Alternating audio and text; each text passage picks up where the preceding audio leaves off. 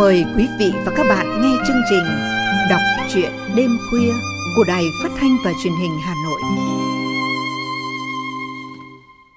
Thưa quý vị và các bạn, nhà văn Hà Nguyên Huyến với bút danh Nguyên Hà sinh ra ở làng cổ Đường Lâm, Sơn Tây và trong tất cả các sáng tác của anh đều vương vấn những cảnh làng xưa mây trắng xứ đoài. Nhân vật hoàn cảnh trong chuyện của anh là những số phận cuộc đời của làng quê ấy, dù phải trải qua mọi biến cố. Chuyện ngắn, Thăm thẳm đường đời của nhà văn Hoàng Nguyên Huyến cũng kể về một cuộc đời như vậy. Chắc chắn nhiều người trong chúng ta sẽ nhìn thấy hình ảnh của chính mình trong nhân vật của ông. Mời quý vị và các bạn cùng lắng nghe.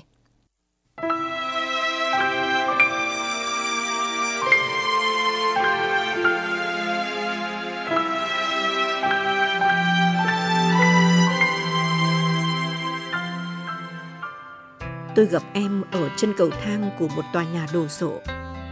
Tôi vướng vào em, hay là em vướng vào tôi? Không biết. Tôi ngẩng nhìn và chóng mặt bởi chiếc cầu thang xoáy ốc hun hút. Bên cạnh vẫn là em. Em cười. Tôi gằn lên cộc lốc. Cười gì?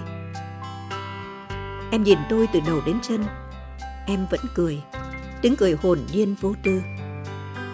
Tôi bực bội leo mấy bậc cầu thang nữa.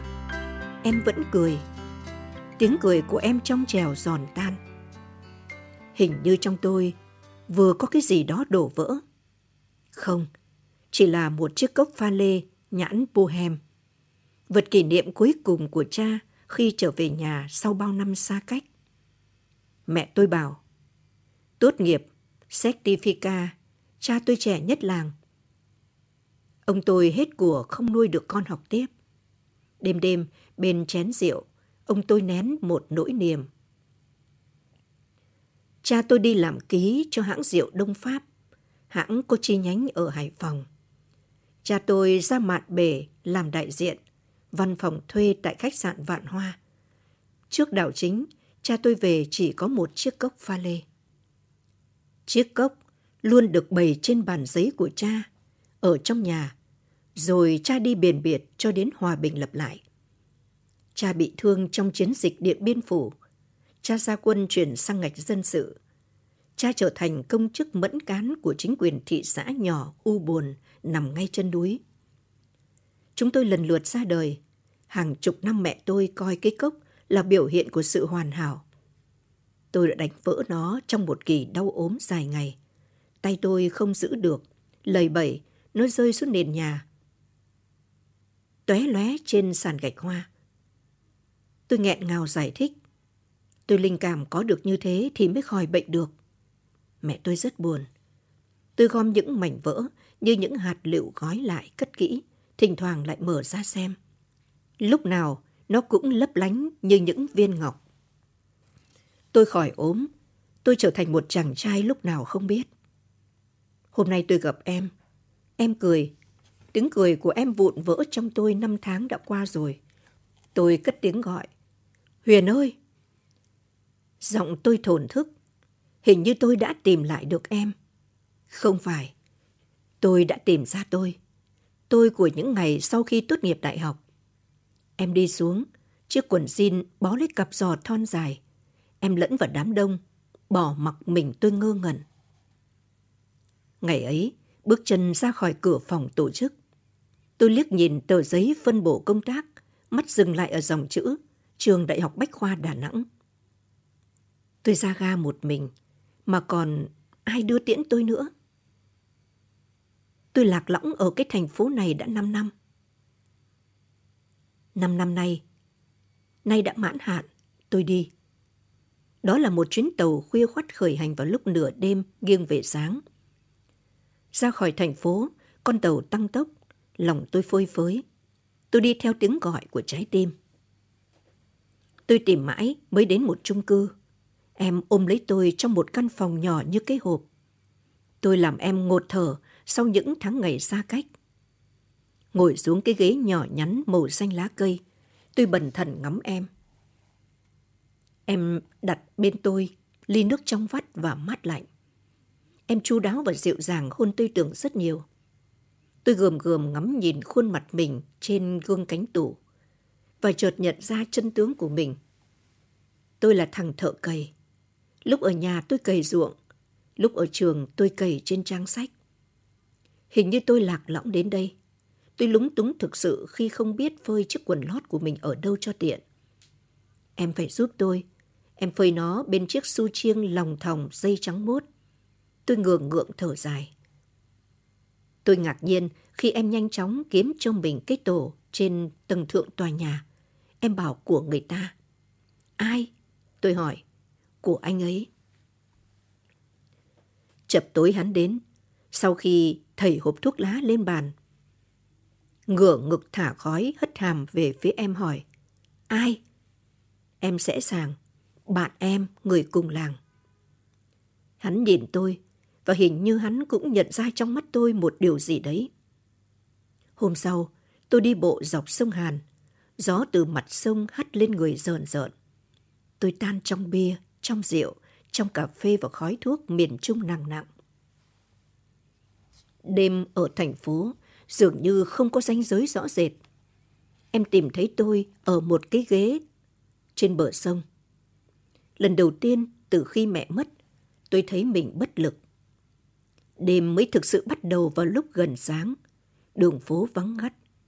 Tôi dìu em, em dựa vào tôi, xô giạt cái hộp trên tầng thượng tòa nhà. Tôi lại nhìn vào gương và lại nhận ra khuôn mặt thợ cầy của mình. Cảm giác cô đơn, hẻo lánh nơi xứ người, đến bây giờ vẫn còn lạnh toát mỗi lần nghĩ đến. Em nghẹn ngào bảo tôi, hãy thông cảm cho em. Một mình bơ vơ sau khi ra quân ở cái thành phố này, em phải có việc làm. Cứ để hắn lo cho em đã. Sao em không về quê? Về quê thì sống bằng cái gì? Tôi ngớ ngẩn cười, hai tay phát một cử chỉ không mạch lạc. Tôi ôm đầu gục xuống bàn. Hình như em đã thoá mạ tôi, thoá mạ tất cả những người thân của mình. Phải chăng mảnh đất làng đã nuôi ta nên người, dạy ta tư cách làm người? Tôi miên man trong bộn bể suy tưởng tôi nhớ về làng tôi. Thuở ấy em ngúng nguẩy một túm tóc vàng khè. Em đi lẫn trong đám những cô bé đi mót lúa rơi. Tôi vẫn nhận ra em. Tôi đi cày, đường cày đầu tiên trong đời. Trước khi phân công, ông đội trưởng sản xuất bảo, cậu còn ít tuổi, sợ cậu làm gãy cày chết trâu, nhưng thấy cậu hăng quá. Ưu tiên đấy nhá. Tôi đánh trâu ra đồng, nhìn thấy em cười khúc khích, Tiếng cười em gieo vào lòng tôi thanh thản. Hôm sau, tôi bảo ông đội trưởng sản xuất cho tôi đổi trâu, nó đi chậm quá. Cuối buổi cày, người ta không tin tôi cày được nhiều ruộng đến thế. Ông cho người đi kiểm tra và phải tin điều đó là thật. Tôi hơi tự ái vì bị xúc phạm đến tư cách thợ cày. Nhưng ông lại bảo tôi. Cậu phải nghỉ thôi. Sao thế? Tôi trồm lên. Cậu mà cầy thế thì chỉ có chết trâu của hợp tác. Tôi khoanh tay bất lực vì cái ý nghĩ giúp mẹ trong kỳ nghỉ hè này kiếm thêm công điểm. Tôi buồn. Mẹ tôi bảo, làm vừa thôi, không có, không lớn được đâu con ạ. À. Tôi ở không yên, vật này xin đi làm. Ông đội trưởng nói, có con trâu đực cậu muốn làm thì đi mà bắt. Tôi khuất phục nó bằng mấy chục roi vào đầu vào mặt. Nó lầm lũi theo tôi gần hết ba tháng hè. Em thấy tôi và Châu nhịp nhàng trên mặt ruộng. Em lại cười. Cười gì? Em chỉ vào cây đùm. Dưới bụng Châu cười rú lên rồi bỏ chạy. Tôi cũng ôm cầy, cười rũ rượi. Tôi vùng dậy đuổi theo em. Tôi và em ngã nhào trên mặt ruộng. Tay tôi chạm vào thân thể em. Một cái gì trong tôi chợt thức dậy. Tôi ngây ngất trong mùi cốm non, mùi con gái làng ngọt lịm. Vào một buổi trưa nắng đã rát lưng, vai trâu muốn vỡ dưới những thớ đất gan gà. Lúc quay đầu, đôi mắt nó lồi ra nhìn tôi hằn học. Mặc kệ, tôi phải đi nốt những đường cầy này. Đến cuối bờ, lựa tôi vào thế hiểm. Nó húp cái đầu điên rồ to như cái thúng. Tôi lách mình, tránh khỏi nhảy tót lên bờ. Một mảnh bờ lở xuống. Không đòn chúng tôi, con trâu được trả thù bờ đất, đánh tan cái cầy, giày xéo lên bắp cầy dây chảo. Tôi chạy một mạch về nhà quẳng roi trả ông đội trưởng. Đó cũng là buổi cầy cuối cùng. Mấy ngày sau tôi vào đại học. Nghe nói ông đội trưởng phải điều một tổ dân quân mới bắt được châu về. Còn cỗ cầy phải lôi kéo mãi mới lấy được. Nó bị ngập sâu trong bùn đất. Ngày tôi tiệu trường, em nhập ngũ. Tôi sang năm thứ tư, em ra quân. Tôi ôm đàn, gào lên thác loạn trong ký túc xá mỗi chiều thứ bảy. Có người ở tầng dưới nói với lên. Mất gì mà kêu la thảm thiết thế? Tôi trả lời, mất tình yêu. Sang năm thứ năm, tôi nhận được tin em đi học. Tôi cứ mường tượng ra cảnh em đi mót. Em đi mót những con chữ. Em đã đánh mất thuở thiếu thời. Em ra trường với mảnh bằng làm duyên kiếm việc làm ở thành phố. Nhưng em còn một cái duyên nữa là em đẹp. Cái đẹp đã thiêu đốt tôi suốt 5 năm trời nơi giảng đường đại học. Tôi vào thành phố làm việc, em cũng đi tìm kiếm việc làm. Lần đầu tiên, tôi thấy cái giá của miếng cơm manh áo. Tôi càng thương mẹ hơn. Hồi còn sống, sới bắt cơm đầu tiên, mẹ để nơi góc lòng mình, mẹ bảo. Bát đầu tiên dành cho mình, các con nhớ lấy. Đi làm dâu người ta không khinh là con nhà thiếu giáo dục. Những năm sau nhiều lúa gạo hơn, tới bát cơm đầu tiên mẹ bảo, cơm hớt phần chó. Mãi cho đến tận bây giờ, khi đã làm chủ cái gia đình bốn người, mỗi khi ngồi vào mâm, mở nồi cơm điện, tôi bới lộn tung phèo. Vợ tôi nhắc, cơm hớt. Tôi giả vờ không nghe thấy. Tôi muốn chia sẻ cái phần cơm mà mấy chục năm trời riêng mẹ mình âm thầm nhận về mình. Tôi rời khỏi Đà Nẵng vì không thể ở lại. Tôi đến đây không phải chỉ để kiếm ăn. Tôi đến với em. Em đã đánh mất trong tôi những năm tháng đẹp đẽ nhất của cuộc đời. Hôm ra ga, em tiễn tôi một đoạn. Trước khi tàu chạy, tôi xé vụn tờ giấy màu hồng. Em gay gắt. Không. Tôi cúi đầu mệt mỏi bước lên tàu. Hắn đến, tôi kịp nghe thấy một câu cụt lùn. Thằng ngốc. Con tàu lao về phương Nam, chặng đường mà tôi không tính trước trong hành trình của mình. Ông già đạp xích lô, tìm đến nhà anh trai tôi không khó. Một cái hẻm trên đất gia định cũ. Hẻm ông cọp.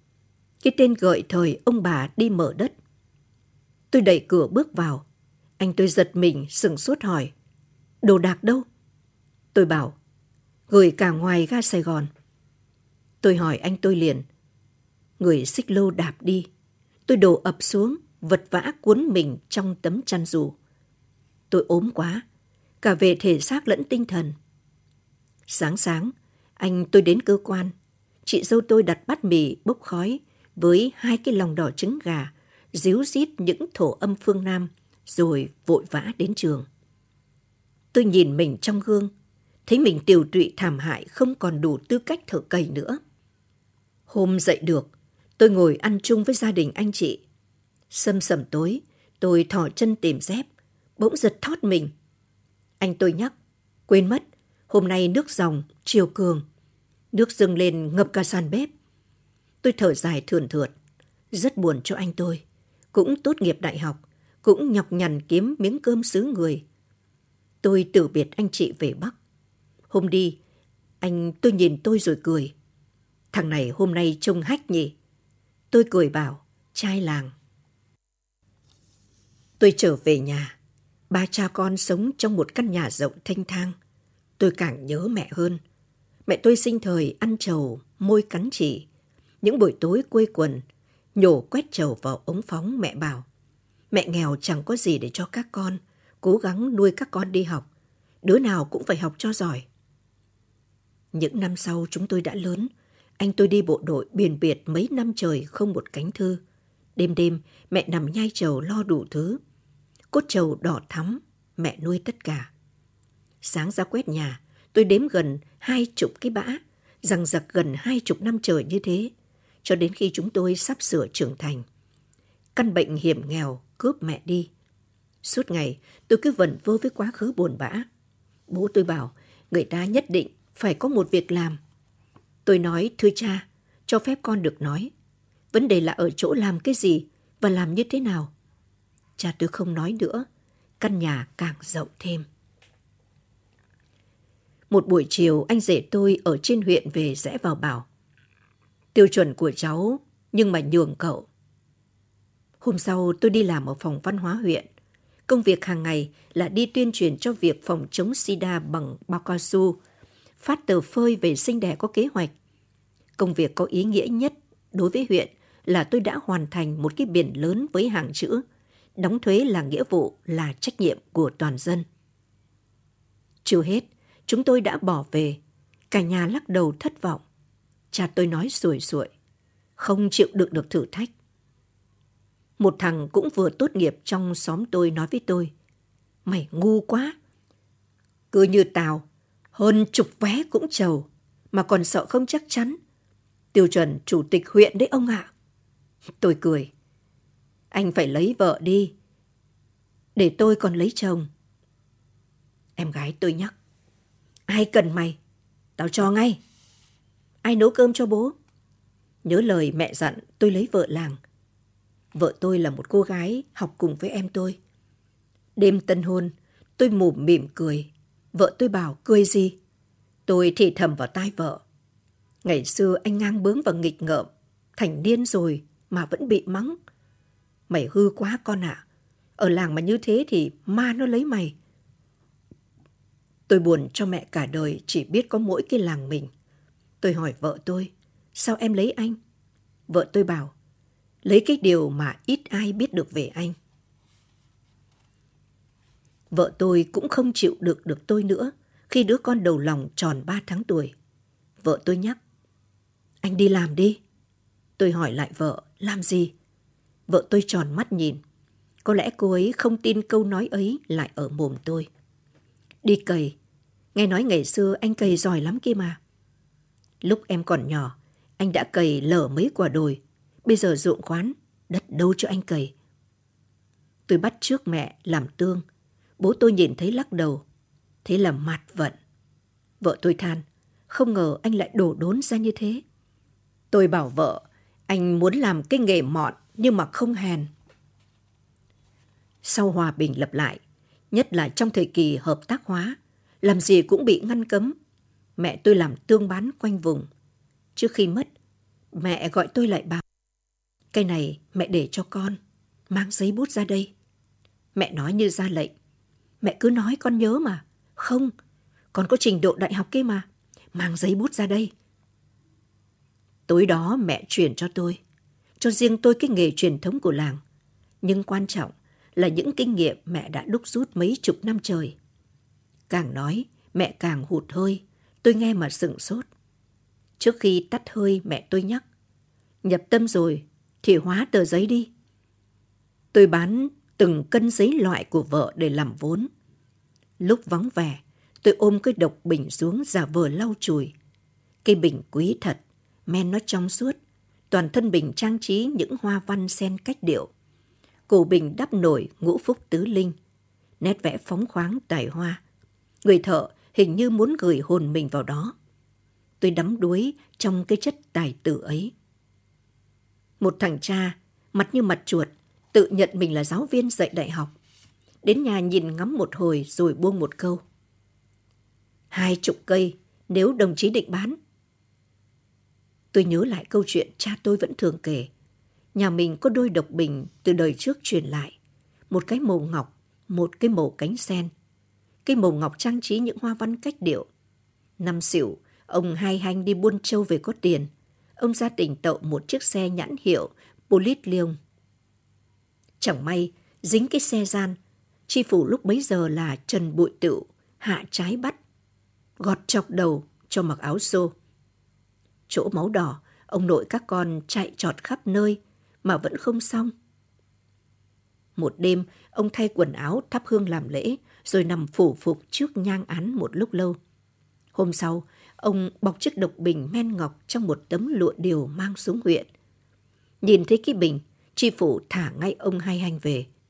Sau đó, ông nội ốm cả tháng trời. Dậy được ông bảo, Nếu phải vì một mạng người thì mới làm, đừng vì miếng ăn mà đụng vào bảo vật tiền nhân để lại. Đói thì bới đất lật cỏ.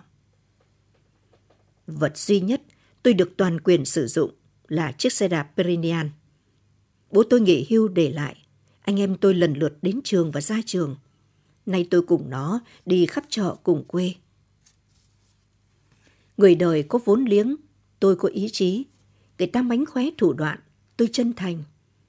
Tôi gửi lòng mình vào hàng hóa, ràng buộc các mối hàng bằng tình cảm.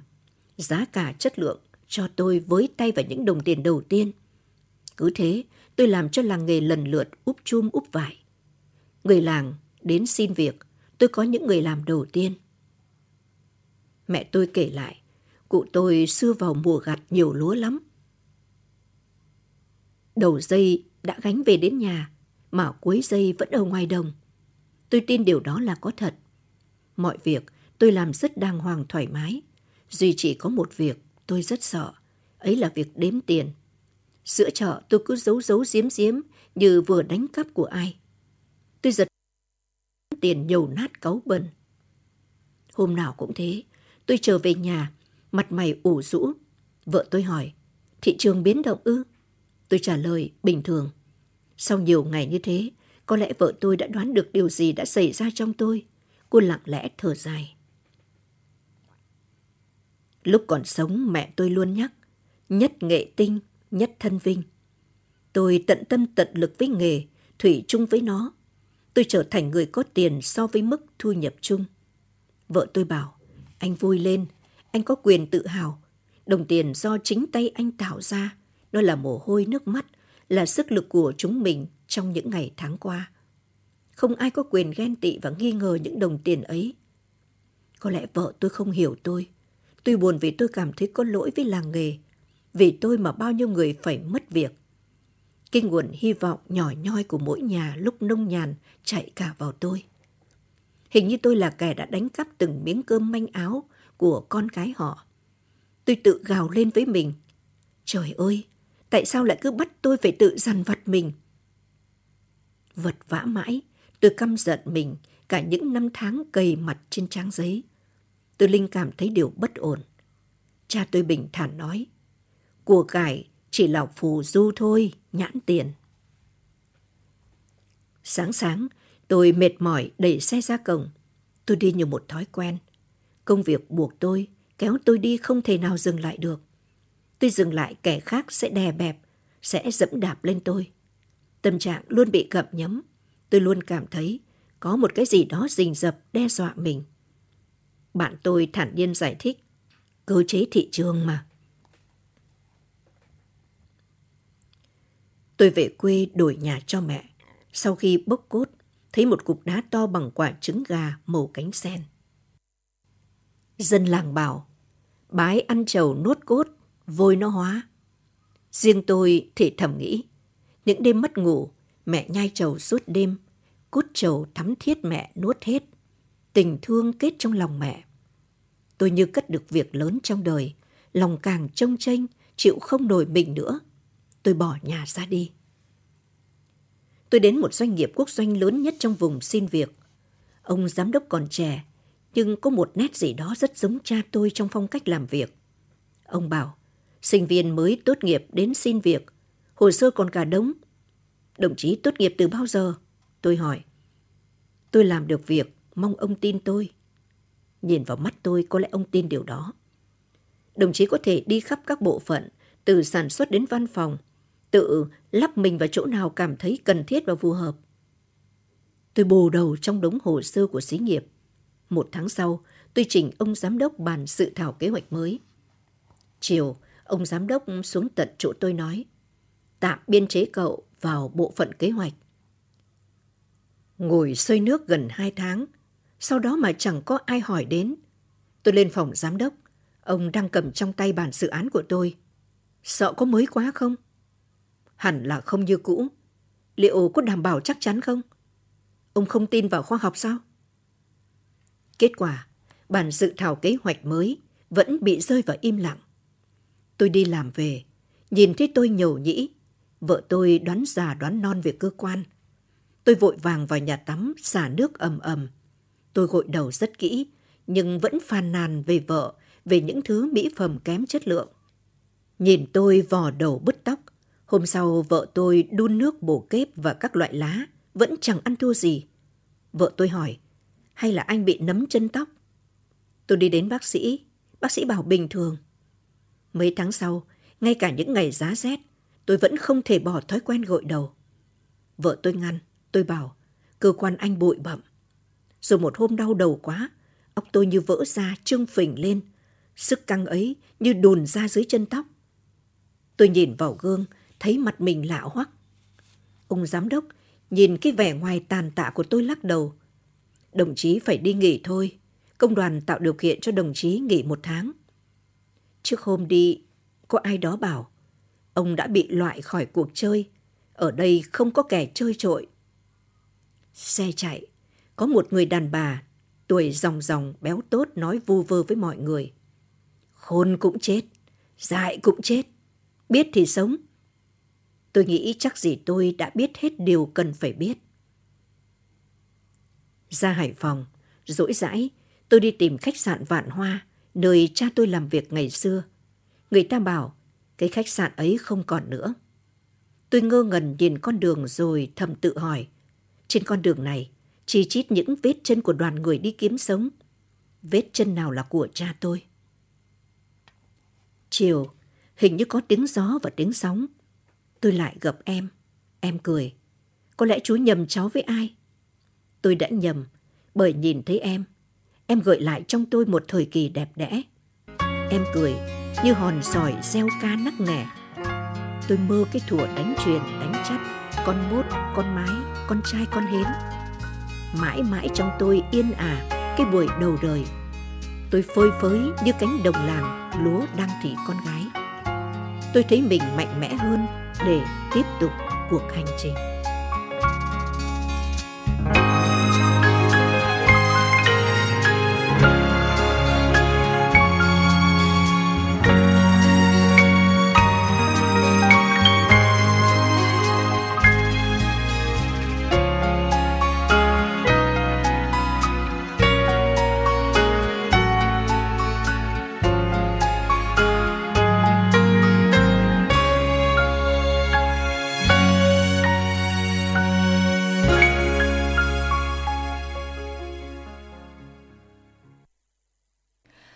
Quý vị và các bạn vừa lắng nghe chuyện ngắn Thăm thẳm đường đời của tác giả Hà Nguyên Huyến qua giọng đọc Kim Yến.